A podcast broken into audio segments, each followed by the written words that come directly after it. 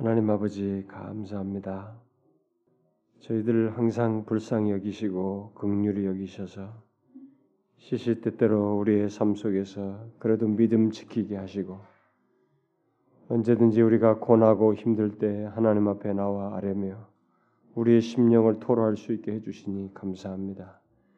우리가 사는 중에 이런저런 일은 피할 수 없이 경험하게 되고 맞닥뜨려지며 그런 것들로 인해서 우리가 마음이 힘들고 어려운 것들을 경험하지만 그래도 그런 상황에서 우리가 자포자기하지 아니하고 멸망 가운데 떨어지지 아니하고 우리의 심령을 하나님 앞에 아뢰며 주를 의지하며 나오게 하여 주시니 감사합니다.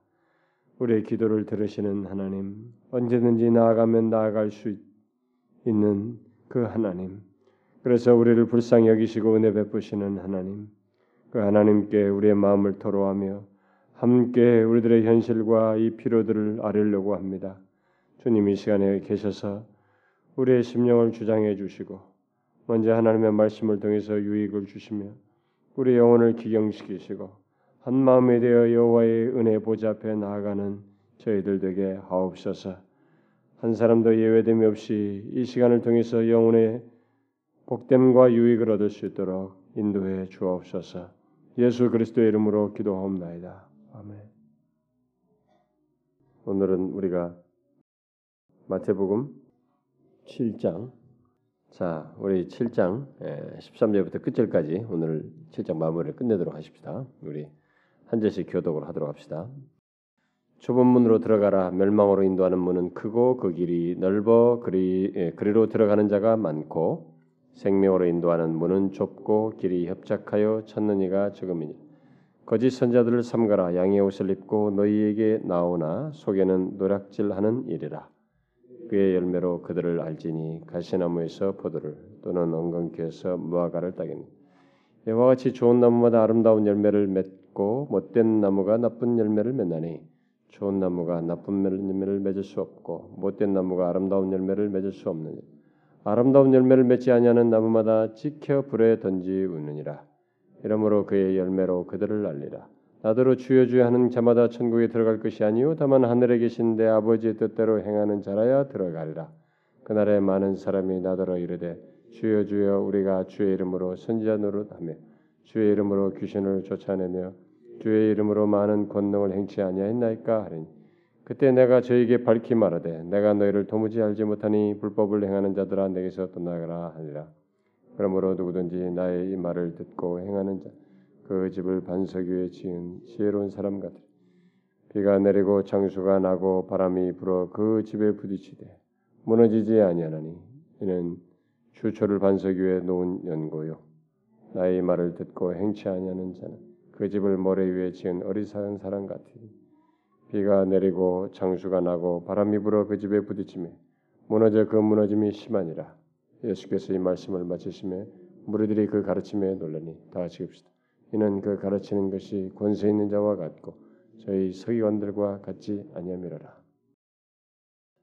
자 이제 우리가 이 산상수훈 마지막 부분 이 결론 부분에 이르게 됐는데 상당히 내용이 많습니다. 이 짧은 내용이지만은 이 내용 속에는 우리가 다뤄야 될 내용이 굉장히 많은데 그래도 우리가 오늘 뭐 간단 간단하게 이걸 다루도록 하십시다. 우리가 지금까지 살폈던 이 앞부분의 모든 내용, 산상수훈 뭐 전체가 다 그렇습니다만 지금까지 살폈던 내용은 우리에게 우리가 주장하는 우리가 붙들려고 하는 우리의 의, 우리의 의를 부수고 하나님의 자비를 긍, 어, 자비를 어, 긍휼을 어, 구하는 자여야 한다는 것. 그러니까 이런 많은 내용 속에서 그런 취지를 산상수훈에서 우리에게 밝혀주고 있습니다. 그러니까 하나님 나라의 시민이라는 것은 바로 그런 특성을 가진 존재이다라고 하는 것을 계속 말을 해주고 있죠. 지금 우리가 살폈던 모든 내용은 하나님의 은혜가 없이는 하나님 나라에 들어갈 수도 없고 또 천국의 이런 천국 백성의 어떤 규범들을 순종하며 나갈 수 없다는 것을 계속 가르쳐 주고 있습니다. 그래서 너희는 이렇게 기도할 것이고 우리가 아버지께 무하라 뭐 두들리라 이런 얘기를 하면서 좋은 것을 주시는 아버지께 구해야 된다라는 사실을 또 앞부분에서도 이 얘기를 했습니다. 자, 이제 이 산상수 훈을 결론을 내리는데 예수님께서 결론을 내리는데 이 13절 이하에서 여러 개의 내용을 어, 통해서 말을 하는데 각각이 다 어떤 두 가지씩을 병행적으로 말을 하면서 결론을 짓고 있습니다. 그래서 먼저 13절과 14절은 두 길에 대해서 얘기를 하고 있고 그다음에 그 15절부터 20절은 어, 두 나무에 대해서 얘기를 하고 있고 그다음 뒤에서 21절부터 어, 23절은 두 부류가 주장하는 두 주장이 나오고 있고 그다음에 마지막 24절부터 27절 사이는 두 집에 대해서 얘기를 하고 있습니다. 자 이렇게 쌍을 통해서 쌍을 지어 가지고 어, 예수님께서 어, 말씀하시는 것은 구원의 길에는 이제 우리가 아, 인생이 가는 그 길도 그렇고 결국 우리의 신앙의 여정 속에서 사람들이 갈 수 있는 길은 오직 두 길밖에 없다라고 하는 것, 음? 어, 요 사실 그리고 결론도 두, 두 결론밖에 없고 어, 바로 그것을 얘기하고 있습니다. 그래서 예수님께서 여기서 지금 말씀하시는 데 길은 어, 그 이제 궁극적으로 우리에게 긍정적으로 말씀하시고자 하는 길은 회개와 주께 대한 전적인 의지와 그리고 순종의 길, 그 길을 가르라고 하는 차원에서 이 얘기를 하는 것에서 말을 하는데 거기에 대비해서 반대의 길이 있죠. 자기 의를 주장하며 자기 의를 의지하고 자만하고 어? 불신앙적이고 하나님을 전적으로 의지하지 아니하고 불순종의 길을 가는 그 길 또한 있다. 그래서 결국은 사람이 갈 수 있는 길은 두 길밖에 없다라는 것을 얘기를 하고 있습니다. 그런데 한 길은 전자의 길은 어, 결과가 다르죠. 생명, 좋은 열매, 천국에 들어가는 그다음에 견고함에 이르러서 흔들리지 아니함, 영원히 흔들리지 아니함 이런 얘기하고 다른 길은 뭐예요? 멸망, 나쁜 열매, 그리고 불에 타게 되는 것, 그리고 불법, 불법을 행하는 자들과 함께 천국에서 쫓겨나게 되는 것, 어, 마지막 날에 내쫓김을 당한다는 것, 그 다음에 무너지는 것, 멸망 같은 맥락이죠. 이런 두 개의 엄격한 결론이 다른 결론이 있게 된다는 것. 이 같은 사실을 예수님께서 산상순의 마지막으로 이 얘기를 할 때 이런 결론을 얘기할 때 주님의 요구는 분명한 것입니다. 뜻은 분명해요. 이것을 듣고 여기를 듣고 그 천국 백성의 길을 가라는 것이에요.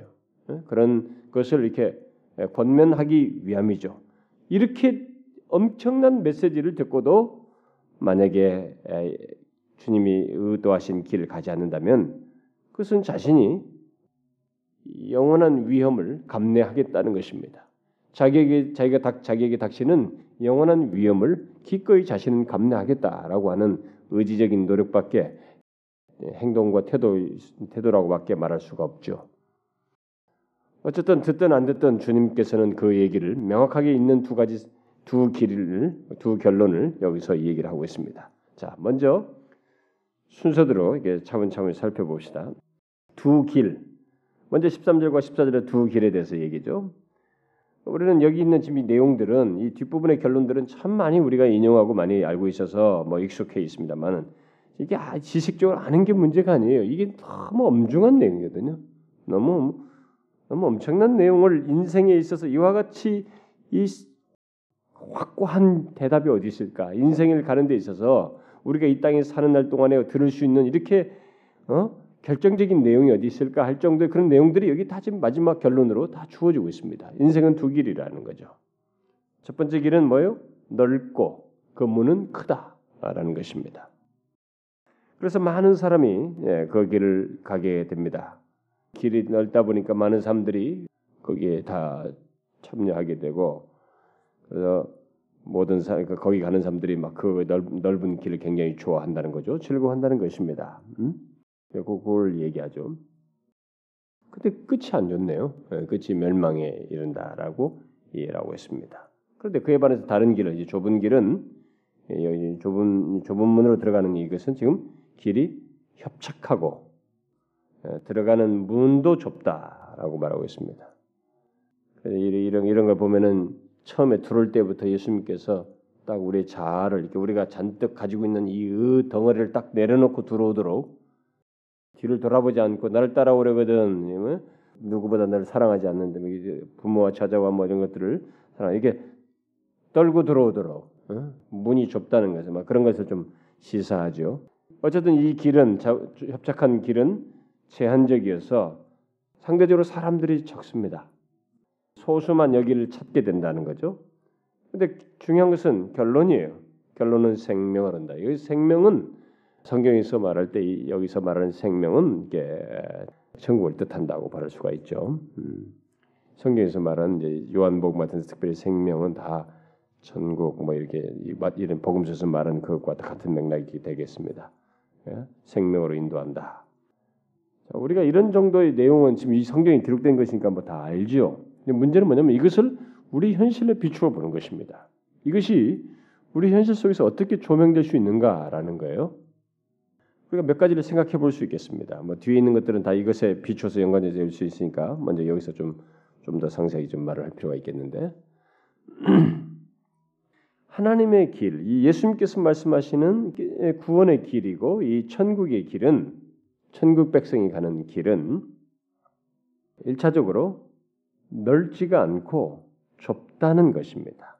어? 먼저 이 사실을 유념해야 되겠죠. 이것을 이제 우리의 신앙의 길 자체가 이 넓지가 않다는 것입니다. 좁다는 것이에요. 여기서 우리가 이제 적용적인 차원에서 어, 먼저 첫 번째로 먼저 생각할 사실이에요.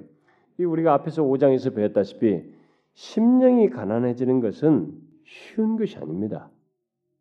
여러분 쉬운 게 아니에요. 온유 이거 쉬운 거 아닙니다.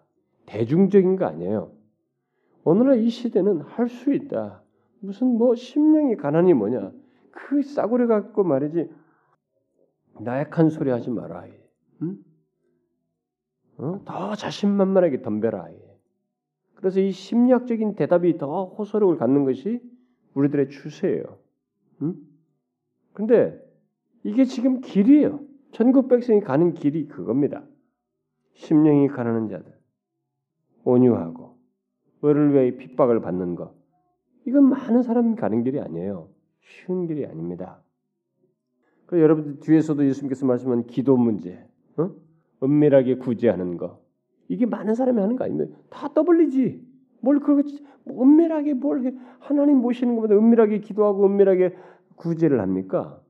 이것은 많은 사람이 가는 게 아니에요. 쉬운 게 아닙니다. 성경이 여기 앞에서 예수님께서 말씀하시는 은은 쉬운 것이 아니에요. 또 앞에서 말한 것처럼 하나님을 전적으로 무엇을 먹을까 입을까 염려하지 않으면서 하나님을 전적으로 의지하면서 아니 내 방법 수단 다 써버리지 뭘 하나님을 의지하면서 어? 이방인들처럼 그렇게 하지 않냐고 하나님을 의지하면서 가느냐 이게요. 이렇게 하나님 중심적으로 하나님을 전적으로 의지하는 삶 그런 삶의 방식은 쉬운 게 아닙니다. 이, 이건 다수가 택하는 길이 아니에요.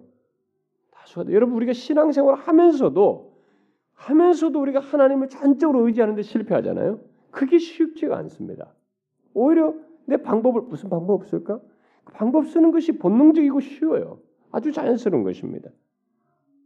바로 이 그런 사실, 천국 백성이 가는 길이란 바로 그런 것이다. 상대적으로 좁다, 쉬운 길이 아니다라는 것을 어, 얘기를 해주고 있고 또 이 말을 또 조명해서 우리 현실에 조명해서 보면은 이 지금 이 대중이 가는 길을 생각해 볼 때 대중이 멸망으로 인도하는 길에 지금 서 있는 걸 보거든요. 다수가 많은 사람들이 가고 있습니다. 많은 사람들이 멸망으로 인도하는 길에 서 있는 것을 볼 때 이것은 하나님의 길, 하나 천국 백성이 가는 길, 천국 백성의 길은 분명히 대중적인 대중이 가는 그 길, 그 대중들이 다수가 좋아하고 이 대중적으로 좋아하는 생각과 가치관과 그들의 견해와는 다른 길이다라고 하는 것을 우리가 시사합니다. 말해줄 수 있습니다. 우리가 가는 길은 천국 백성이 가는 길은 분명히 대중적인 가치와 달라요. 대중적인 생각과 다른 생각을 하면서 가는 길이에요. 여러분 보세요. 우리가 1세기 당시부터 잘 보시면 성경에서 보면 성도 그리스도인들 살때 성경에서 말한 이런 가르침들을 가지고 살아갈 때 그들이 이 세상의 대중적인 가치를 따라서 사, 사는 것이겠어요? 한번 생각해 보라요. 대중적으로 사는 것이겠습니까? 아니란 말이에요. 많은 사람들이 가는 그 많은 사람들이 가지고 있는 대중이 흔히 살면서 생각하고 있는 그런 가치관이나 그들이 가지고 있는 견해와 다른 길이에요. 다른 견해를 우리가 가지고 있습니다. 지금도 어, 우리들이 예수 믿는 사람들이 가지고 어, 있는 그 신앙생활하면서 갖는 이 생각은 사실 대중과 충돌할 수밖에 없어요. 음? 대중이 가지고 있는 가치관과 충돌을 이게 함께 잘 융합하기가 어렵습니다. 다르죠. 대중들은 자기들이 좋아하는 것이 있습니다. 먼저 이런 얘기를 하게 되면 어, 그러면 소수냐 구원받는 사람들은 뭐 어떠냐 이런 이런 질문이 이런 말 나오면 꼭 나옵니다. 어? 구원받는 사람들은 적다고 그랬으니까 그럼 구원받는 수는 적습니까? 어떻게 생각합니까? 구원받는 수는 적습니까? 그런 질문이 안 생겨? 천국에 들어간 사람은 수는 적습니까? 많습니까? 그러기 위해서 아예 성경을 찾아보는 게 좋겠죠. 왜냐하면 예수님 당시에 그 말을 한 사람이 있거든. 그 질문을 예수님께 직접 한 사람이 있어요.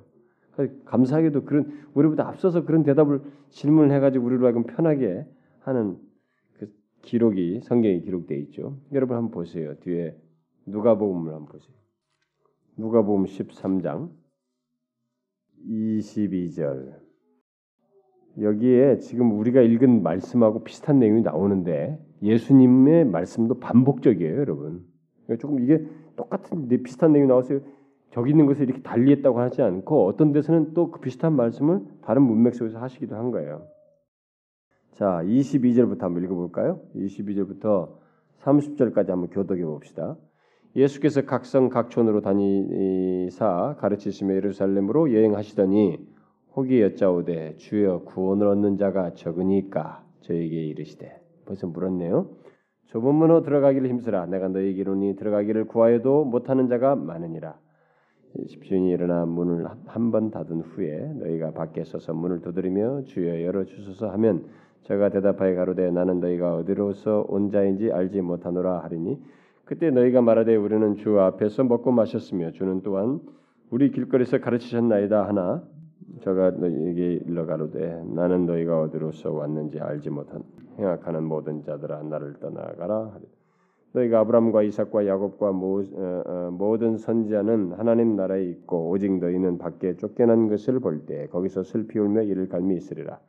사람들이 동서남북으로부터 와서 하나님의 나라 잔치에 참석하리니 자 읽읍시다. 보라 나중된 자로서 먼저 될 자도 있고 먼저 된 자로서 나중될 자도 있느니라 하시더라.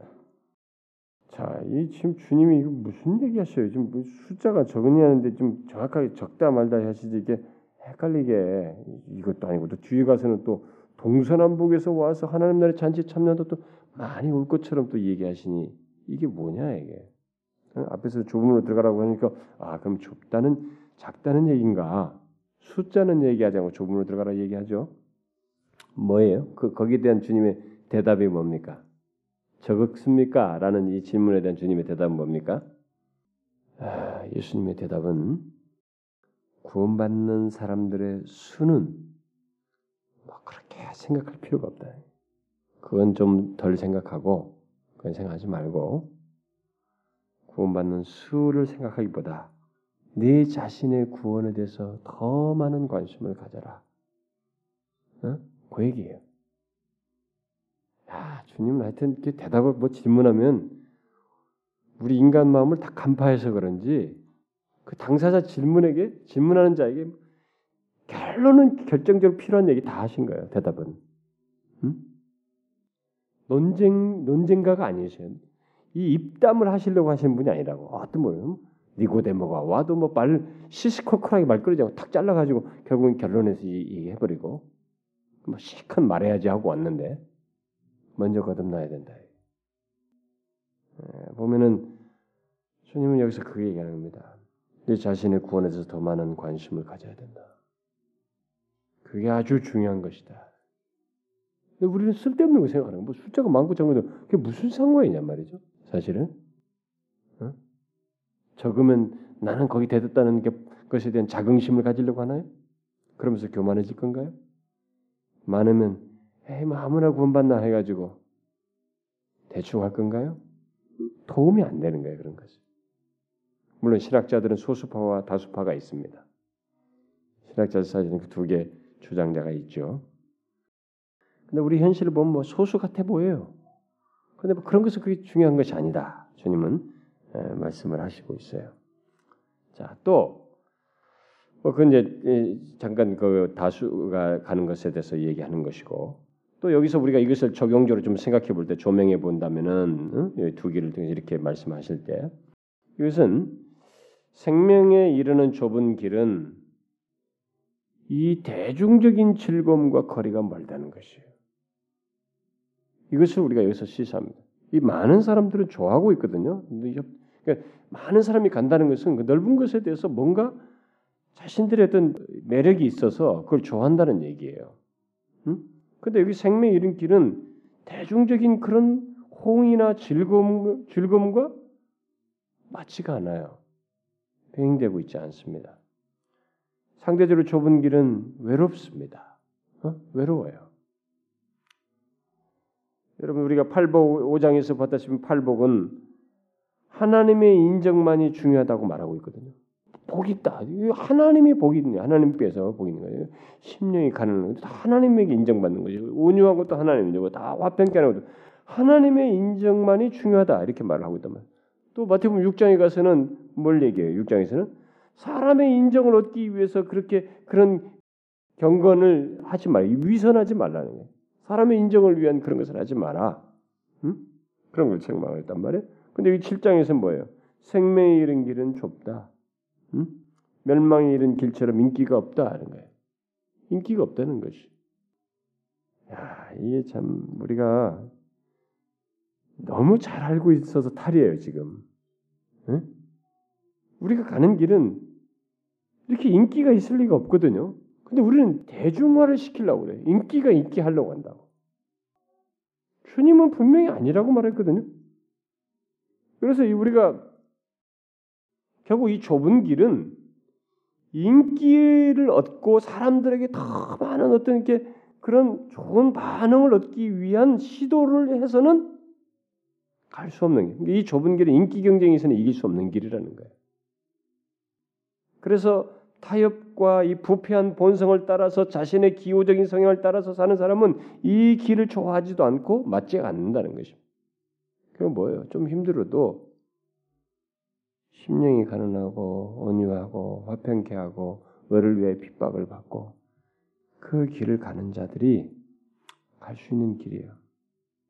근데 오늘날 우리 교회들이 자꾸 대중적이 되려고 하죠. 대중적이 되려고 합니다.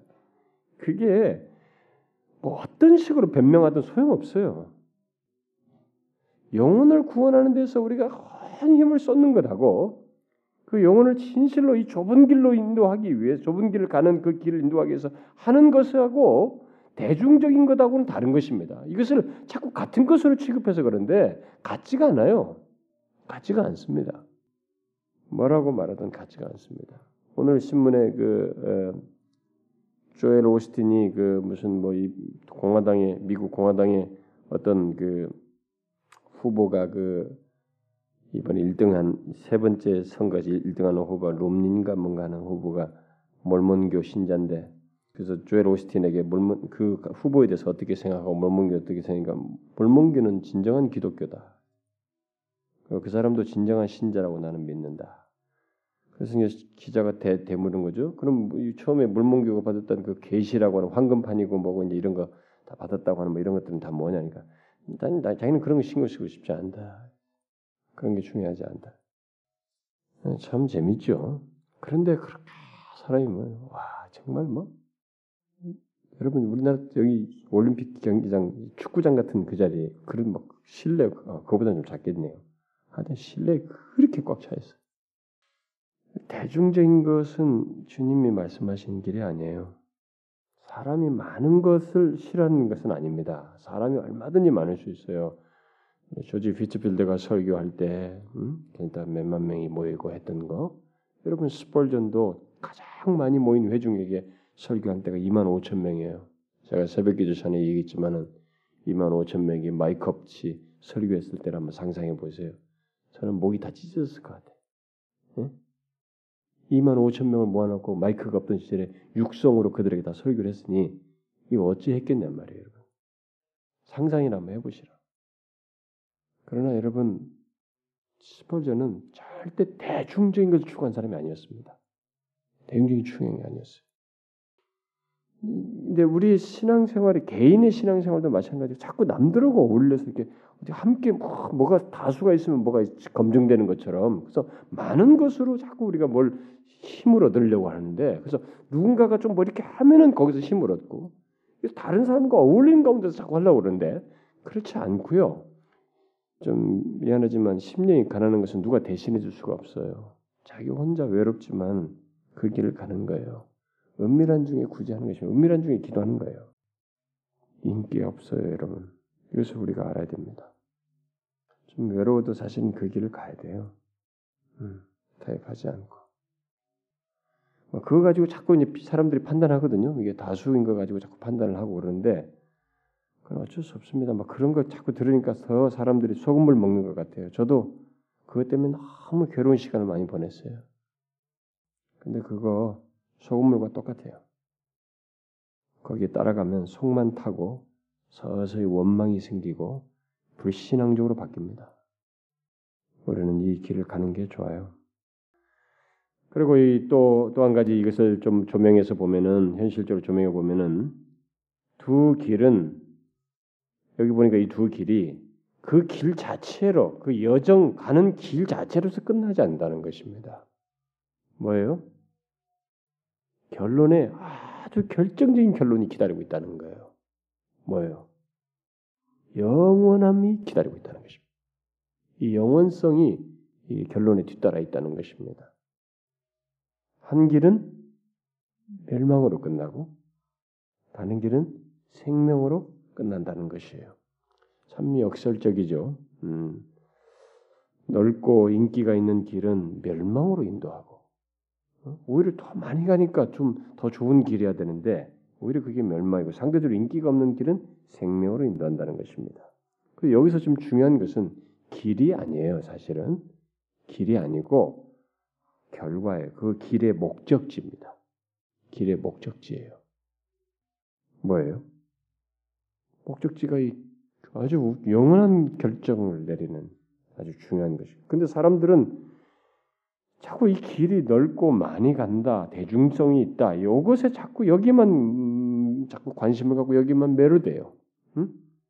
에, 목적지가 중요한데 거기는 관심을 안 가지. 그걸 생각하면서 가야 되는데 사람들은 거기에 생각 관심이 없습니다. 아, 예수님은 아니라고 죠. 목적지가 중요하다. 그리고 마지막으로 한 가지만 덧붙이면은 여기서 제 3의 길이 없다는 것입니다. 딱 두 길밖에 없다는 거예요. 오직 두 길밖에 없다. 그 중에서 생명을 얻는 길은 딱 한 길이다. 두 길이 아니에요. 에, 요즘은 우리가 다원주의 사회에 살다 보니까 막 길도 많고 선택의 여지도 많고 뭐 이렇게 뜨고 저렇게 되는 그런 사회에 와 있지만은 그러나 제 3의 길이 없어요. 이것 아니면 저것입니다. 두 길이에요.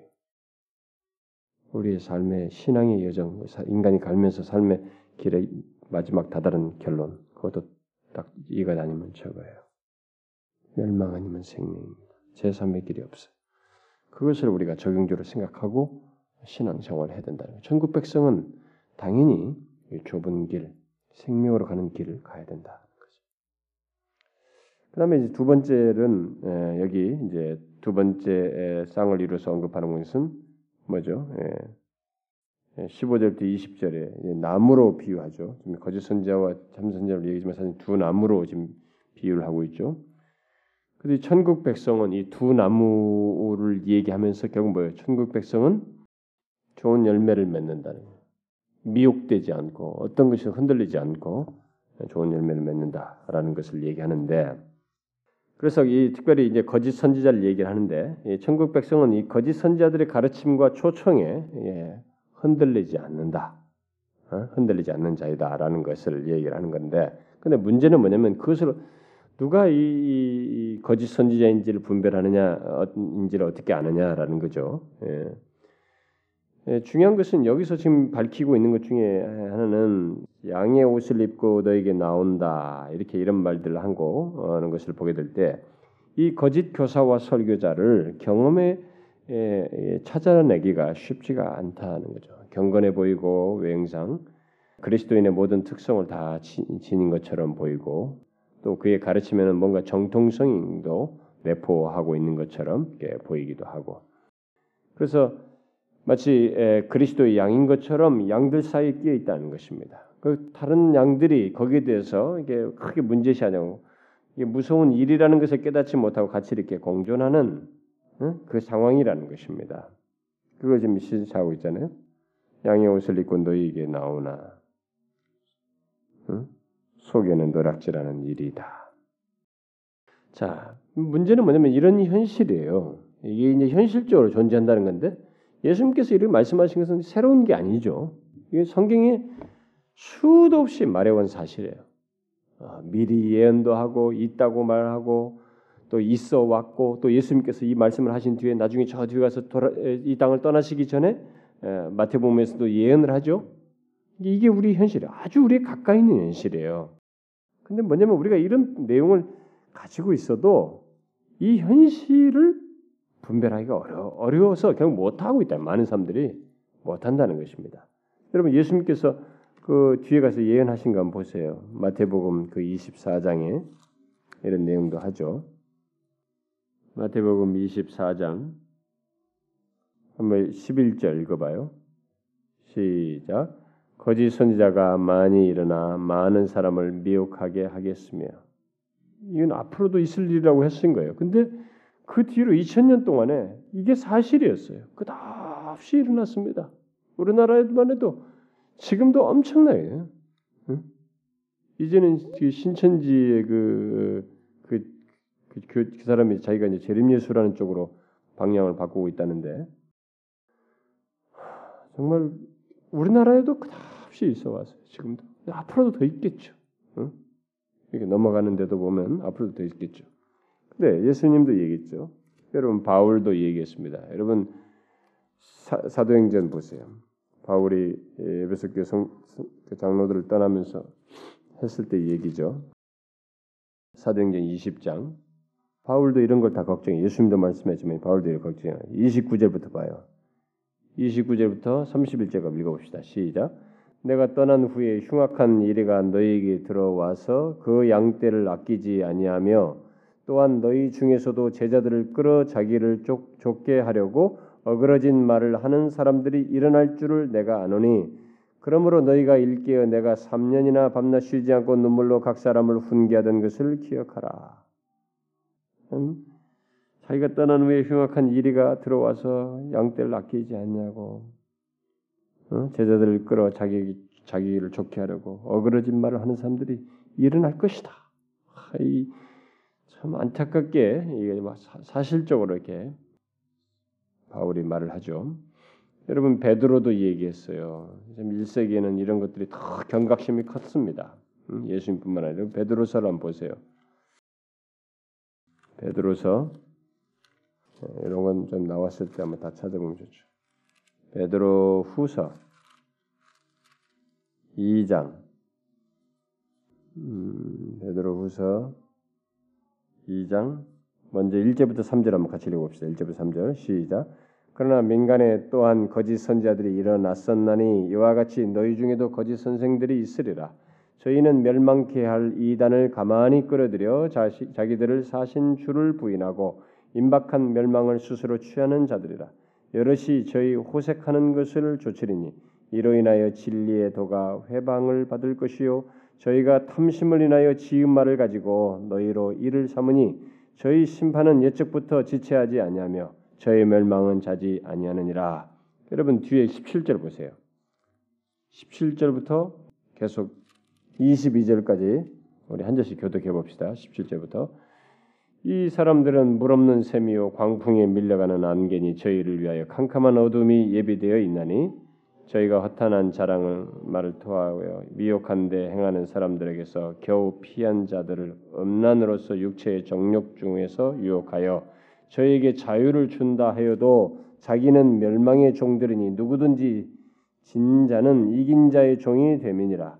만일 저희가 우리 주 대신 구주 예수 그리스도를 알므로 세상의 더러움을 피한 후에 다시 그 중에 얽매이고 지면 그 나중 형편이 처음보다 더 심하리. 의의 도를 안 후에 받은 거룩한 명령을 저버리는 것보다 알지 못하는 것이 도리어 저에게 나으니라. 참 속담에 이르기를 개가 그 토하였던 것에 들어가고 돼지를 씻었다가 더러운 구덩이에 도로 두었다 하는 말이 저에게 응하였도다. 그러면 문제는 뭐냐면 이들의 이런 사람들의 이, 이런 그 거짓 사람 교사들의 지금 다 시사하고 있지만 그들의 껍데기는 이 양과 똑같은 모습을 하고 있지만 속은 뭐라는 거예요? 일이라는 거죠. 다 지금 바울도 일이라는 건데 일이와 같다는 것이요. 그 일이와 같다는 것이 구체적으로 어떤 모습이냐? 바울이 설명한 게 있습니다. 여러분 고린도서를 보면 고린도 후서 우리가 그 요즘 말씀에서 많이 살피고 있는 내용인데 수요일 말씀에서 고린도 후서 11장 자, 이게 이리의 모습이 어떤 건지 11장 13절부터 15절에서 말해주고 있습니다. 자, 13절부터 15절 읽어봐요. 시작. 저런 사람들은 거짓 사도요 괴휼의 역군이니 자기를 그리스도의 사도로 가장하는 자들이니라. 이것이 이상한 일이 아니라 사단도 자기를 광명의 천사로 가장하나니 그러므로 사단의 일꾼들도 자기를 의의 일꾼으로 가장하는 것이 또한 큰 일이 아니라 저희의 결국은 그 행위대로 되니라. 이게 뭐예요? 거짓, 괴육, 가장한 사도, 특별히 광명의 천사. 이게 어, 이제 그들의 실체. 아, 뭔가 감추어져 있습니다. 진짜 모습이 아니라는 거죠. 자, 그러면은 이 양의 틀을 양의 탈을 쓴 일을 어떻게 분별할 수 있느냐 우리가 어떻게 알 수 있느냐 이게 여기 보니까 뭐 이제 뒤에 비유로 나오는데 열매 두 열매로 두 나무로 나오는데 자, 이 내용 속에서 우리가 알 수 있는 것은 산상수훈에만 가지고 앞에 그런 구절 속에서도 찾아볼 수 있지만 인용한 것에서도 이 산상수훈에서 어, 가지고 말을 하자면 먼저 문맥에서 한 가지 대답을 찾자면은 거짓 선지자는 예수님께서 제시한 좁은 길을 추천하지 않습니다. 좁은 길을 권하지 않아요. 좁은 길을 지지하지 않습니다. 거짓 선자는 이 좁은 길로 말하지 않아요. 그걸 가르치지 않습니다. 잘 보면 이 문맥 속에서 먼저 보게 되면 이 13절 15절을 다 이걸도 연관성을 가지고 있단 말이에요. 볼 때 거짓 선자는 좁은 길을 지지하지 않습니다. 이게 아주 중요한 분별 방법이에요. 응? 다른 면에서는 뭐 탁월한 면이 있고 뭐 정통성 정통한 교리에 대한 어, 그런 그런 것도 제법 알고 또 그걸 나름대로 주장할 수도 있습니다. 그러나 중요한 것은 자신이 좁은 길을 권하지 않는다는 것이 이 믿음 생활하면서 우리가 신앙을 지키면서 생기는 이 갈등 같은 것을 불러일으키고 싶어 하지 않는다는 것입니다. 그래서 많은 청중을 얻고 많은 사람들과 함께 이게 대중적인 뜻을 따르려고 한다는 것입니다. 여러분 이상스럽게 참신자, 참된 선지자가 다수를 얻어야 되잖아요. 많은 청중의 지지를 받아야 되지 않습니까? 그런데 아이러니한 것은 거짓 선지자들이 좁은 길을 기피하고 좁은 길을 추천하지 않고 대중적인 것을 추구하는 중에 다수의 많은 사람의 물을 얻는다는 거예요. 이게 믿겨지지 않지만 주님의 말씀이고 있는 사실이에요. 정말로 그렇습니다. 이단들도 사람들이 많죠. 이단들도 많지만은 이 실제로 거짓 이 모양을 모양의 거짓 선지자인 사람들이 다수를 얻어요. 여러분들이 그런 것을 우리가 예레미야서도 보잖아요. 예레미야 그 유명한 예레미야는 이런 부분에 대해서 아주 현실적으로 자신의 상황을 소개했잖아요. 여러분 예레미야서 한번 보세요. 예레미야서 6장 자 13절부터 봅시다. 13절부터 15절 읽어봐요. 시작. 이는 그들이 각 가장 작은 자로부터 큰 자까지 다 탐람하며 선지자로부터 제사장까지 다 거짓을 행함이라. 그들이 내 백성의 상처를 심상히 고쳐주며 말하기를 평강하다 평강하다 하나 평강이 없도다. 그들이 가증한 일을 행할 때 부끄러워하였느냐 아니라 조금도 부끄러워하지 아니할 뿐 아니라 얼굴도 붉어지지 아니하였느니라. 그러므로 그들이 엎드러지는 자와 함께 엎드러질 것이라. 내가 그들을 벌하느니 그때 그들이 거꾸러지리라. 여호와의 말이니라. 놀라운 사실은 작은 자로부터 큰 자까지 다 이들을 따른다는 것이에요. 이유는 뭐냐? 평강하다는 것이 적당히 고쳐준다는 것입니다. 상처를. 음? 좁은 길을 말하지 않는다는 거예요. 이상스럽게 좁은 길을 권하지 않아요. 가르치지 않습니다. 그게 거짓 선지자인 것을 말해주는 분별할 수 있는 문맥 속에서 말한 첫 번째 내용이에요. 뭐 외면상으로 얼마든지 사람들이 긍정할 만한 그 진실해 보이는 것들이 다 있어요. 물론 외면상으로 보면 정통한 진리도 입에 담고 있고 뭐 수호하려고 하는 것 같고 뭐도 다 있긴 있어 보이는데 중요한 것은 좁은 길을 말하지 않는다는 것이. 뭐 이런 것이 다 있어 보이는데 아니라는 것이. 거기 하나를 우리가 유념할 어, 사실이고. 어, 그래서 이 거짓 선자들의 이 설교는 심령이 가난하는 거 이런 것들을 장려하지 않습니다. 여러분 그 잘 보시면 알아요. 그런 것을 별로 좋아하지 않아요. 그래서 저는 그런 거 얘기하죠. 요즘 목회가 되겠어 가지고 그런 거 요즘 강조해 가지고 사람들이 몇 명이나 오겠어. 이런 말을 우리끼리 하거든요. 농담스럽게 목사들 세계 속에서. 그러니까 우리가 스스로 정말 이상한 얘기를 하는 거예요. 이상한 얘기 하는 거예요. 이, 이 거짓 선자는 하나님께 긍휼을 구하고 그분의 자비와 긍휼을 구하면서 그분을 전적으로 의지하는 이런 것들을 권하지 않습니다. 종교적인 위선 같은 거, 이 외식 같은 것을 어, 배격하고 그것을 대적할 것을 굳이 말하지 않아요. 그것이 있음으로써 자기가 이익을 얻거든요. 일이 쉬워지기 때문에 눈 감아 버리지 종교적인 위선 이런 것들을 외식을 거절하라고 그걸 배격하라고 말하지 않습니다. 그걸 하면은 별로 이게 득이 안 되거든 현실적으로. 그리고 신앙생활 어느 정도의 핍박이 어? 따를 수밖에 없고 핍박이 따르는 가운데서도 의로운 삶을 살고 주님의 의를 줬고 그런 삶의 태도를 가지고 살아야 된다. 이런 걸 말하지 않습니다. 거짓 선자는 말하지 않아요. 결국 산상순에 주님께서 말씀하신 앞에서 말한 그런 것들을 말하지 않습니다. 그, 그래서 그것이 바로 거짓 선자를 볼 수 있는 첫 번째 분별할 수 있는 방법이고 하나 더 얘기되면 이제 여기 지금 본문에서 말하고 있는 것입니다. 16절 이하에서 20절 사이에서 지금 이 비유를 통해서 말하는 거예요. 뭐예요? 거짓 선지자들도 참된 선지자들처럼 보일 수는 있다는 거예요. 보일 수는 있지만 사실 여기서는 우리가 볼 때는 에 뭐가 똑같네 뭐야 가시나무와 포도는 뭐 엄연히 다르고 엉겅퀴와 무화과 나무 엄연히 다르지.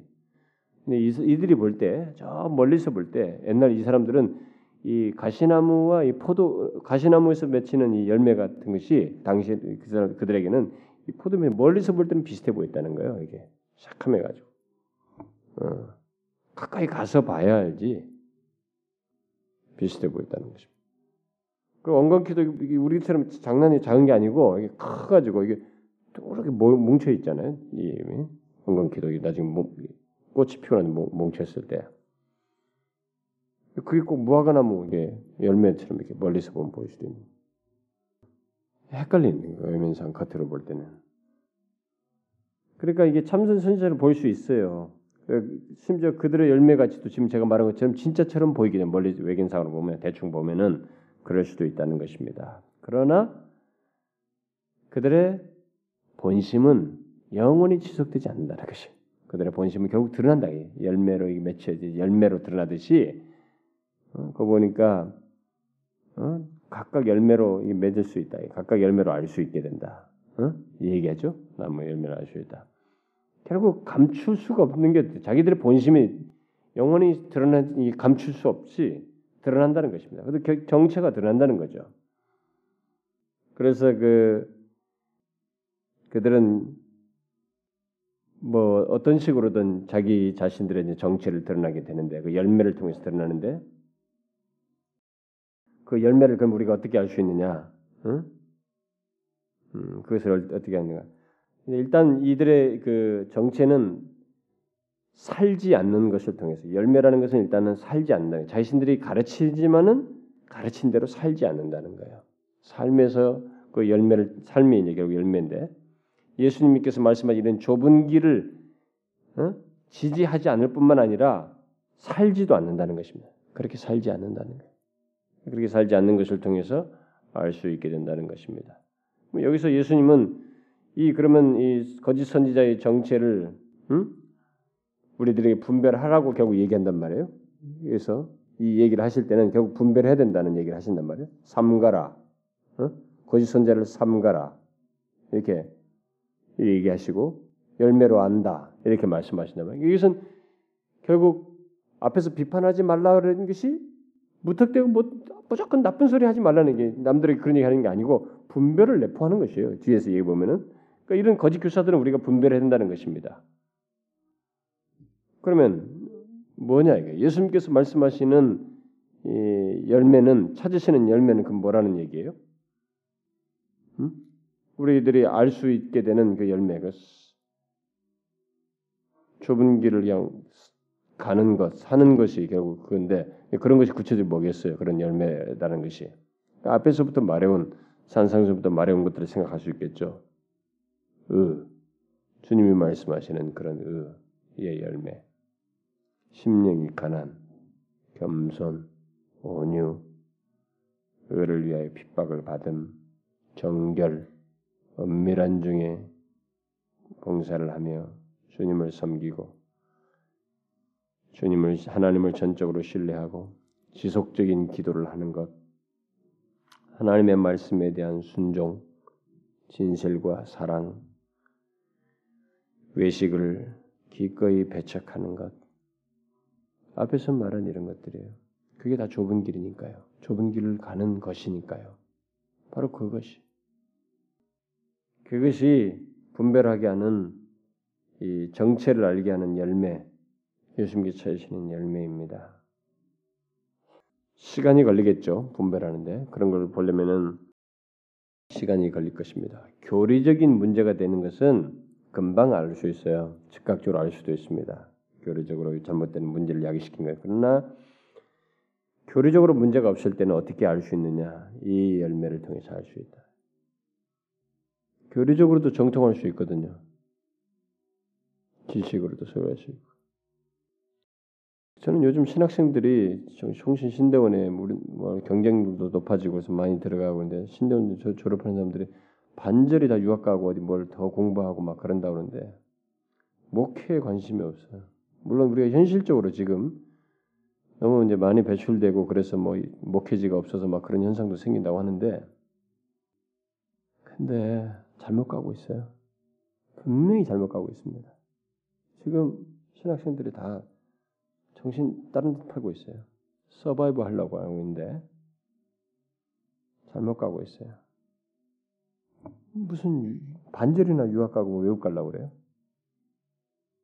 뭐 저도 유학을 갔습니다만은 뭐 제가 하고 저의 뭐 처음부터 그런 마음이 있는 게 아니고 기회가 주어져서 갔습니다만은 처음부터 그렇게 하네. 목회를 좀 자기가 잘 해야 되는데 이걸 안 한다는 거예요. 50%가 그렇다네요. 교리적인 정통성 신학을 잘 배운 것이 중요한 게 아니거든요. 아, 그, 그것이 분명히 중요해요. 중요한데 그게 전부가 아니에요. 그것 있어도 조금 기다려봐서 산상수는 좁은 길을 아무리 떠들어대지만 좁은 길을 가지 않고 있으면 그게 바로 거짓 선지자라는 거예요. 주님은 열매로 알 것이다 이렇게 말씀하고 있는 거예요. 근데 우리는 그렇게 이런 말씀을 어디든지 하지도 않죠. 이런 얘기하면 아, 저 사람 너무 극단적이다, 뭐 이런 걸 가지고 얘기한다 이렇게 생각하는데 극단적인 거 아니에요. 주님이 직접 하신 말씀이에요. 산상수훈에서 긴 말씀하신 게 전국 백성을 어떤 것인지 말씀한 거예요. 제자들에게 천국 백성들에게 들으라고 하신 말씀이에요.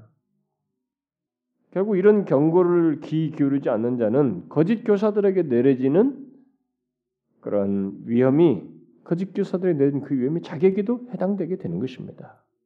다른 거 없어요. 이런 주님의 말씀을 왜 안 듣는다는 거예요? 왜 이런 말씀을 경고를 안 된다는 것입니까? 우리들이 이 시대가 이상하지 않아요? 정말 이상합니다. 정말 이상해요. 요즘은 뭐 사람들에게 재밌는 인기 있으려면 막 끝없이 재미있고 편안하고 막 위로가 된답시고 막 사람들을 등글거주는 그런 글들이나 다 인기 있어요. 정말 그런 책이나 팔리지 그런 책 아니면 안 팔려요. 어. 생명 말씀자도 제 책을 제 책이 아유 좀 그렇게 기대를 하고 자기들 읽어보고 도저히 와가지고 하여가지고 막 국민일보가에다 국민일보 한번 전면 광고 내려면은 한 장짜리 크게 내려면 몇 백만 원 내야 되거든요. 그러면 책 한 권 인쇄해 주는 가격이나 비슷한 거예요. 인쇄 인쇄하는 거. 그러니까 엄청난 돈을 투자하는 것입니다. 그 본전 뽑으려면 몇천 권을 더 팔아야 된다는 얘기거든요. 이문을 생각하면 가능성을 보고 제 책을 갖다 이렇게 국민일보까지 광고를 했어요. 그런데 자신들 생각보다는 덜 나갔다. 그러면 안 나. 자기가 그래요. 그 전무님이 하우로 전무가 저보고 아, 이 내용이 참 좋은데 한국 교성도 다 읽어야 되는데 이런 책은 사실 의외로 사람들이 안 좋아한다는 거예요. 경고를 싫어합니다. 경고는 살리기 위한 것이거든요. 근데 싫어요. 바로 이런 내용을 주님께서 말씀하시고 세 번째 두 병행을 통해서 말하는 건 뭐예요? 두 주장입니다. 음? 두 개, 두 그룹의 두 그룹의 사람들이 주장하는 두 주장이에요. 첫 번째 그룹은 뭐예요? 여기 보니까 21절부터 23절에 첫 번째 그룹은 그날, 그날에 그날은 결국 22절의 그날에는 심판의 날이겠죠. 음. 예수님께 아, 이 사람들은 참 차분하게 나와가지고 어, 주님이라고 부르고 있습니다. 한 부류는 네, 아마도 이들은 자신들의 신앙이 아마 정통적인가 같아요. 정통적. 그러니까 주님을 이렇게 부르는 것을 보게 되면은 정통적이고 게다가 여기 보니까 영적인 체험도 있네요. 음, 영적인 체험들이 있습니다. 예수님의 이름으로 예언을 하고 예수님의 이름으로 귀신을 내어 쫓고 예수님의 이름으로 이적을 행하는 많은 이적을 행하는 이런 경험이 있습니다. 저는 아, 이런 경험을 가진 사람이 의외로 많지 않은데 상대적으로도 그럼에도 불구하고 어쨌든 놀랍게 이들은 나름대로의 경험을 가지고 있다는 거예요. 그리고 나름대로의 확신을 가지고 있다는 것입니다. 그래서 그들은 예수님은 이들이 이렇게 내가 무엇도 하고 무엇도 하고 무엇도 하고 예언을 하고 예수님의 이름을 귀신 이런 것에 대해서 일체 여기서 부정을 안 하시거든요. 부정을 안 하시고 있는 걸 보게 되면은 그건 뭐예요? 그게 있다는 것이죠. 현실적으로. 그러니까 우리 시대도 마찬가지입니다. 우리 시대도 예수님의 이름으로 다양한 이적을 행하는 그런 사람들이 있을 수 있는 거예요. 그렇지만은 이들처럼 주님의 참된 백성이 아니고 제자가 아니고 천국 백성이 아닌 그런 사람이 있을 수 있다는 것입니다. 여기 보니까 22절에 그날에 많은 사람이에요. 많은. 그런 사람들이 결국 많다는 것입니다. 소수가 아니라는 거예요.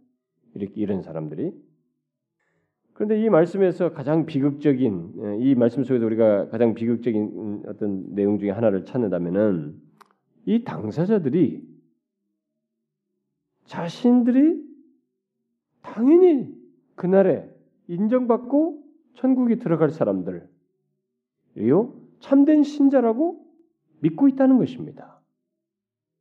이게 여기서 아주 비극스러운 장면이에요. 마지막 결론이 앞서서 그 안에라도 이것이 아닌 걸 알았으면 정신을 차려서 뭔가 기회가 있을 텐데 끝까지 자신은 참이다라고 생각하고 간다는 거예요. 어? 주님 앞에 그날에 주님 앞에 설 때까지 자신은 진정한 신자이고 참된 제자다. 천국에 들어갈 사람이라고 믿고 간다는 것이에요. 그러면 이런 기만이 어디서 야기되느냐? 어디서 이런 기만을 자기가 모르고 계속 속으면서 그날까지 갈 수 있었느냐? 바로 이 사람의 신앙의 모든 뿌리를 어디다 두었느냐면 이런 것에 뒀던 것이에요. 이런 영적인 체험들, 예수 이름으로 무엇을 하고 무엇을 하고 어떤 것이 있었던 이 경험에 모든 뿌리를 뒀던 것이에요. 아, 그래서 이게 좀 이게 문제거리가 되는 것입니다. 나중에서야 가짜인 것이 드러나게 됐는데 물론 뭐 성경에 보면 그 이전에는 이 살면서도 자기 가짜인 것이 드러나는 뭐 이런 사례도 있지만 여기서 중요한 것은 그날을 얘기하고 있으니까 그때까지도 그런 사람이란 말이죠.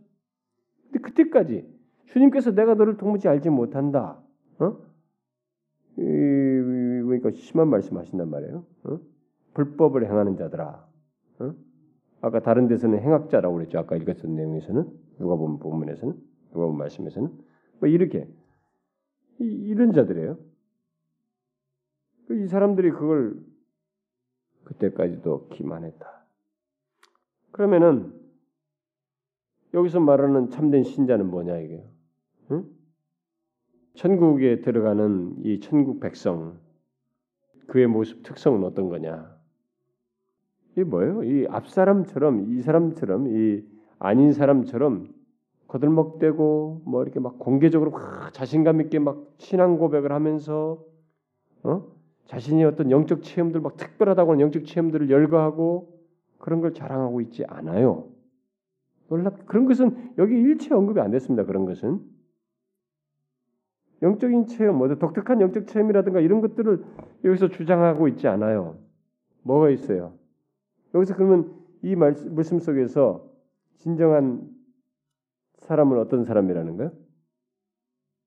음? 마지막 그날에 주님 앞에 이르러서 주님 앞에서 인정받는 사람은 어떤 사람이라는 거예요? 그러면 이 대조 속에서 참된 제자의 특성이 뭐라는 거예요? 음. 아버지 뜻대로 행하는 거죠. 아버지 뜻대로 순종하는 거예요. 순종입니다. 순종.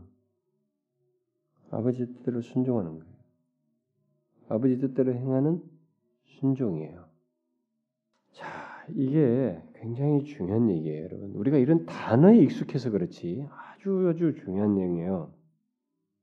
이 하나님 나라에 들어가는 사람 천국 시민은 앞에서 예수님께서 너는 이렇게 기도하라 그러면서 하늘에서 뜻이 이루어진 건이 땅에서 뜻이 이루어지기를 바란다. 하나님의 뜻이 이 땅에서 이루어지기를 구할 뿐만 아니라 기도할 뿐만 아니라 하나님의 뜻을 실행하는 사람이라는 거예요. 이 사람들은 하나님 아버지의 뜻을 존중하고 하나님의 뜻을 높이며 하나님의 뜻을 묵상하고 숙고할 뿐만 아니라 그 뜻을 실천한다는 거예요. 여기서 하나님 아버지의 뜻은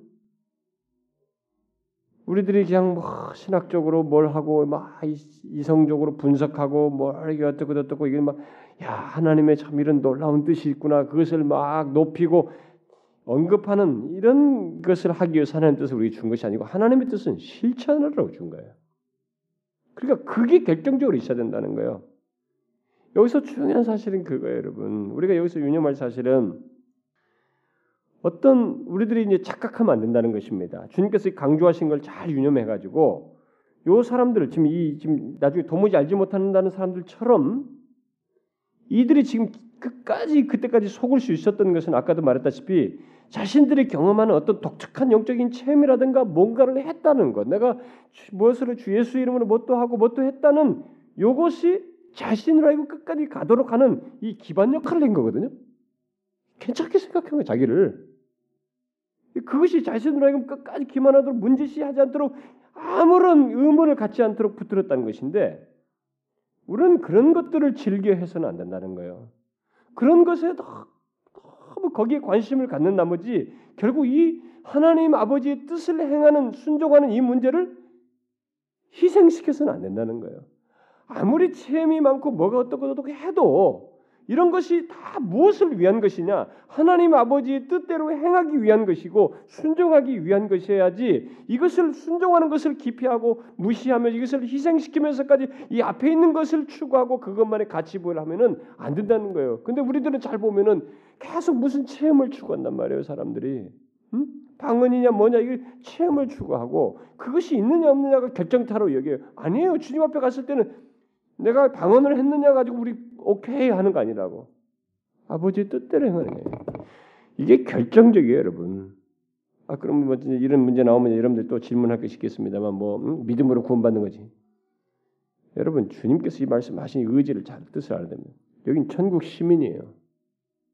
믿음으로 예수 은혜로 은혜의 나라에 속한 자예요. 지금 이 구, 이렇게 된 사람들은 구원받은 사람. 그러면 그들은 은혜로 구원받은 사람이에요. 구원받은 사람에는 반드시 이게 있다는 거예요. 이것을 자꾸 분리하면 안 된다는 거예요. 은혜로 구원받은 사람은 하나님 아버지의 뜻대로 하는 것이 반드시 있다는 것입니다. 반대로 하나님 나라는 하나님 아버지의 뜻대로 행하지 않는 사람, 순종치 않는 사람은 없다는 거예요. 완성되는 하는 날에 없다는 거예요. 뭐딱 막잖아요 여기서. 다른 거 다 있어도 그거 없는 사람은 없다는 거예요. 그래서 이게 결정적인 얘기예요, 지금. 선상수훈의 결론으로서 이런 얘기를 하시는 것입니다. 그래서 우리들이 아무리 공개적으로 뭐 그럴듯하게 당당한 신앙 고백을 하고 어? 떤 초자연적인 어떤 것들을 이렇게 경험하고 나름대로 어떤 확실한 성경 지식을 가지고 어떤 체험들을 하고 뭐 교리들이 교리적인 지식이 밝아도 그것 때문에 내가 하나님 나라의 백성이고 천국이 들어간다. 나는 그래도 진실하게 잘 믿고 있다라고 생각해서는 안 된다는 거예요. 잘 믿고 있다면 하나님 뜻대로 순종하는 게 있어야 된다는 거예요. 우리가 분명히 구원 은혜로 구원을 얻지만 하나님의 은혜는 필연적으로 순종의 삶을 요구한다는 것, 갖게 된다는 것을 잊지 말아야 됩니다. 그래서 회개가 없는 용서와 순종이 없는 신앙생활과 고난이 없는 축복과 의가 없는 기쁨 등 이런 것들을 가르치고 그런 그런 것 없는 가운데서 신앙생활을 하고 있으면 그것은 거짓된 복음, 값싼 은혜에 착각하고 있는 거예요. 잘못된 기초 위에 서 있는 것입니다. 빨리 호흡이 끊어지기 전에 우리가 하나님 뜻대로 순종하는 것을 먼저 가져야 돼요. 예수 그리스도로 말미암아 구원을 얻는다는 것을 알게 됐으면 그 은혜로 구원받았다는 사실을 알고 있으면 자신이 그것을 믿으면 하나님 아버지의 뜻대로 행하는 것을 해야 됩니다. 여기에 우리가 중, 명심해야 돼요. 중요하게 생각해야 됩니다. 이제 마지막으로 두 집이 나옵니다. 우리가 많이 어려서부터 수도 없이 들었죠. 예수 교회 및 오래 다닌 사람들은 24절 27절 사이에서 뭐예요? 이것은 주님의 그 주대심을 믿고 순종하는 믿고 따르는 그 순종은 천국 백성들의 이 결정적인 특징이라고 하는 사실을 다른 각도에서 더욱 그 결론적으로 더 확고히 말을 해주고 있는데 그 결론적으로 말한다는 차원에서 지금 그러므로 예수님께서 말하고 있죠. 예, 그러므로 이 두 마지막으로 하는 이두 어, 대조를 통해서 말하는 것은 결론이에요. 그래서 그러므로 그러니까 이, 이 그래서 이 두 집을 가지고 얘기하는데 여기서 지금 이 두 집은 외형상으로는 차이가 없어 보여요. 외형상인 차이는 말하고 있지 않습니다. 그것은 별로 여기서 두드러지지 않은 것 같습니다. 그러니까 외형상으로는 다 그럴 듯해 보이고 뭐 전혀 문제가 그 야, 외명 삼아 보면 야, 이 집 괜찮다. 이 집 계약해도 되겠다. 뭐 이렇게 하듯이 그냥 괜찮아 보이는 똑같이 별반 다를 바 없는 아마 그런 것인 것 같습니다. 그러나 여기서 지금 차이가 발견되는데 그게 뭐냐면 한 집은 그 기초를 반석 위에 견고하게 세우고 다른 집은 그 기초를 모래 위에 세웠다는 것입니다. 뭐 모래 위에 세웠다고 해봐야 뭐 모래 비슷한 그런 것을 세워서 한 거겠죠. 처음부터 막 집을 그리고 멋진 집을 모래 허물어진 모래라고 생각하겠어요? 여러분 호주에 가 보면요, 제가 살던 그 에, 에, 옛날에 살았던 거기 보면은 거기는 비가 아무리 쏟아져도 뭐 우리처럼 막 도로가 범람하지 않습니다. 진짜 뭐 어디로 갔는데 다 없어져요. 눈이 안 보일 정도 이렇게 막 비가 쏟아지거든요. 쏟아질 때는요. 어디로 갔나 하면 다 없어졌어요. 땅이 그렇게 흡수력이 좋아요. 다 모래. 다 모래입니다. 그래서 밑에 스프링클러로 다 돌려야만이 물이 뻗어거든요. 근데 아, 그 모래가 보통 단다는 게 아닙니다. 거기다 다 집을 쳐요, 그래도. 아, 모래들 모래 사이가 막 그 모래들인데 결국은 흙모래 같은 거죠, 이게. 그랬다 해가지고 깊이 파서 이게 기초를 놓고 집을 집니다. 그 사람들이 에, 아마 그런 정도는 아닌가 했고 여기서 보니까 어, 어쨌든 이게 모래 성격을 가지고 있는 쉽게 기초가 아주 어, 허름한 그런 것에 집을 세워서 그런 것 같습니다. 그럼 여기서 그럼 기초는 뭘 말하겠는가? 이제 성경은 이 무슨 이런 우리의 기초 문제에 대해서 얘기할 때 기둥과 터일세 뭐 이런 거 말을 할때 여러 가지를 말을 하고 있습니다. 근데 가장 보편적으로 말하는 가장 중요하게 기초로 말한 것은 뭐 이사에서부터 말한 거죠. 예수님 자신을 우리의 터로서 기초로서 신앙의 기초로서 말을 하고 있지요. 근데 여기서 지금은 이 기초가 예수님 자신의 기초로 지금 말하고 있는 게 아닙니다. 본문은 지금 그런 것을 지금 말씀하고 있지 않고 다른데 지금 초점을 맞추고 있어요. 지금 기초라 자체보다는 뭔가 연관시켜서 이것을 지금 강조하고 있어요. 주님께서 강조하시는 여기서 초점을 두시는 것은 기초보다는 두 건축자 그리고 그들의 건물 여기에 지금 초점을 맞추고 있죠. 그래서 이, 어, 이 연약한 기, 초 위에 어, 세운 이 사람은 그 건축자는 어떤 사람이요? 예수님의 말씀을 듣긴 하지만 실천하지 않는 사람, 행하지 않는 사람이에요. 그러나 반석 위에 세운 사람은 뭐예요? 예수님의 말씀을 들을 뿐만 아니라 실천하는 사람이에요. 그 말씀을 행하는 사람입니다. 이 두 집의 차이점은 결국 뭐예요? 그러면 이 두 집의 차이점은 예수님의 이런 주장 속에서 볼 때 순종과 불순종이에요. 그게 가장 중요한 차이로 지금 부각시키고 있습니다. 따라서 여기서 지금 반석은 지금 여기서 봐 반석을 지금 결국 얘기하는데 여기서 마지막으로 결국 예수님께서 강조하시는 반석은 그럼 결국 뭐겠어요? 음? 반석은 예수님의 말씀이죠. 예수님의 말씀이에요. 그래서 거기서도 이는 주초를 반석 위에 놓은 연고요. 그러면서 뭐, 그다음 뭐예요? 나의 이 말을 듣고, 그죠? 나의 이 말을 듣고 예수님의 말씀입니다. 결국 예수님의 말씀을 실천에 옮기는 것, 예수님의 말씀을 따라 행하는 것이 견고한 기초 위에 집을 짓는 것과 같다라고 말씀하고 있는 것입니다. 견고한 기초 위에 집을 짓는 것, 바로 그것은 예수님의 말씀을 실행하는 거예요. 순종하는 것입니다. 그대로 옮기는 거죠.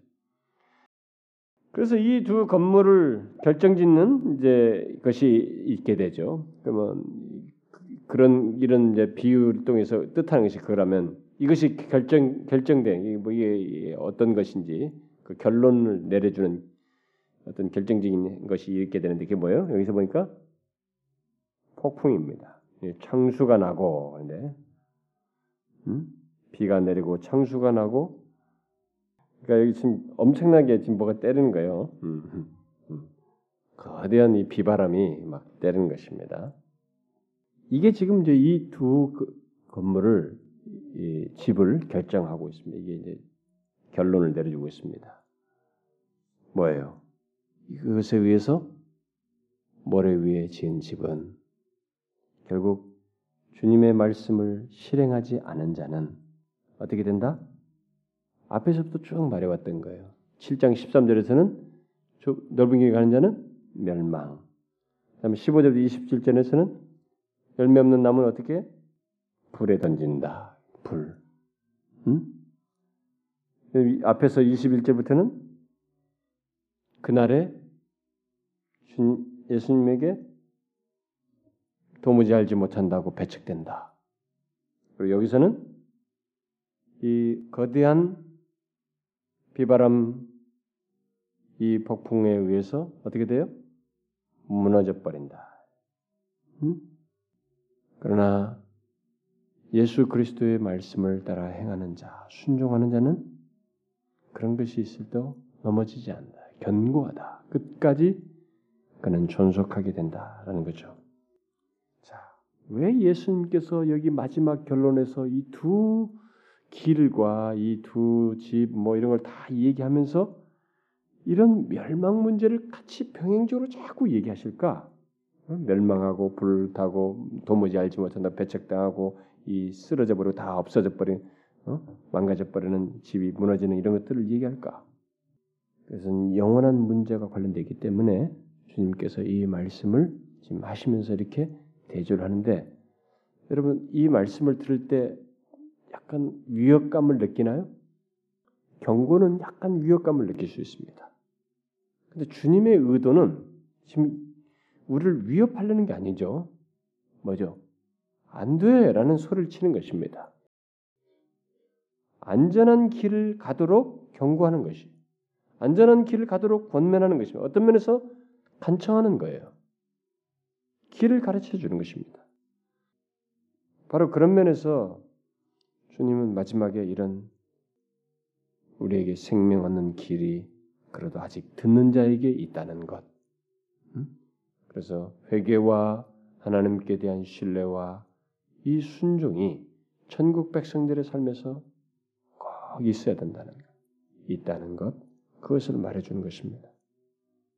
듣는 사람들은 부족이 보여질 수 있어요. 이런 모든 내용을 때, 와, 나는 부족하다. 이게 어떻게 다. 여기에서, 그래서 주님은 간구 문제를 얘기하신 거예요. 구하는 자에게 좋은 것으로 주지 않겠느냐 말씀한 거죠.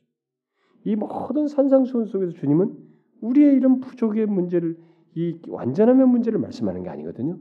어차피 천국 백성은 은혜 안에서 들어와서 은혜의 나라에 속한 자로서 살 것이기 때문에 그들은 이런 부족으로 인해서 끝없이 하나님의 은혜를 구하면서 가야 된다는 거예요.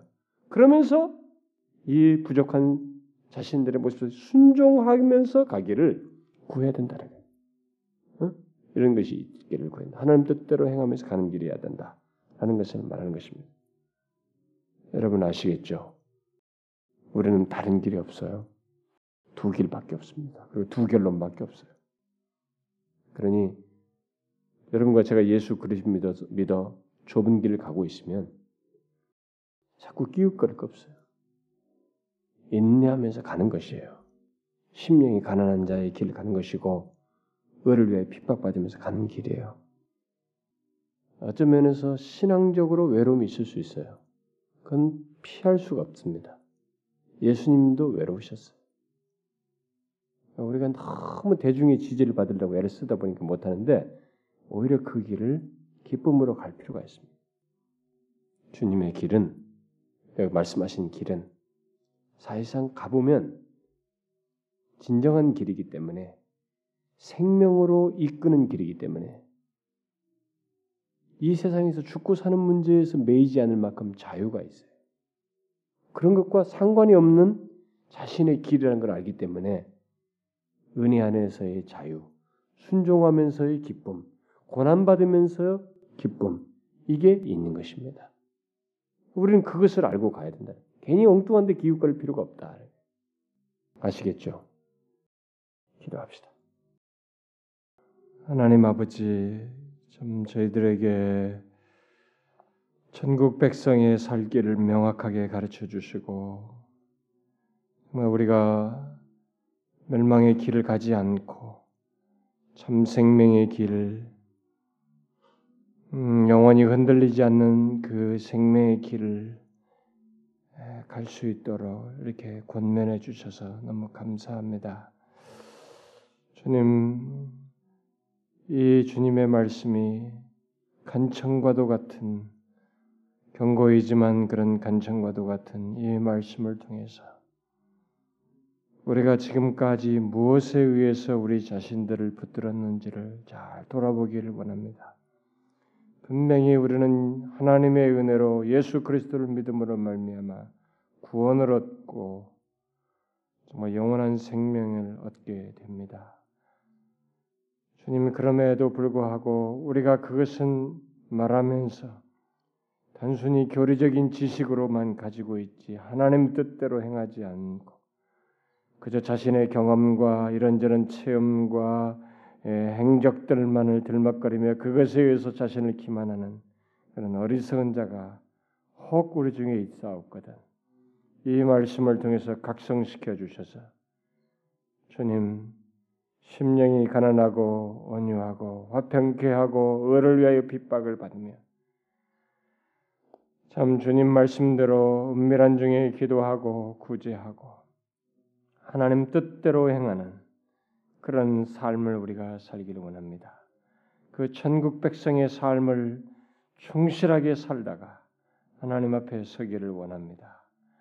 주님이여 주의 은혜를 알게 되었을 때 은혜 하나님께서 하시는 말씀 또한 귀담아 듣고 귀 여기며 존중하여서 그 뜻을 쫓아서 행하는 저희들이 되기를 원합니다.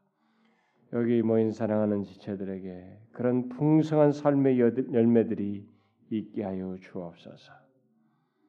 그래서 우리가 가는 길은 비록 외롭고 힘들지만 대중적인 길은 아니지만 외로워도 그 길 속에서 생명에 대한 안식과 기쁨, 주께서 주실 영광스러운 은혜, 장차 주실 그 영광스러운 복됨을 바라보면서 인내하며 나가는 저희들 되게 하옵소서. 살아계신 아버지, 여기 모인 사랑하는 지체들, 어떤 것에도 흔들릴 수 없는 이 길, 구원의 길을 잘 인내하며 흔들리지 않고 어, 끝까지 믿음 지키며 하나님 뜻대로 행하며 모두가 갈 수 있도록 계속 권면해 주시고 인도해 주시옵소서. 저들에게도 하나님여 이런저런 필요가 있고 간구가 있습니다. 주님은 우리의 간구를 들으시는 분이십니다. 우리가 구할 때 하나님은 참 좋은 것으로 주시는 분이십니다.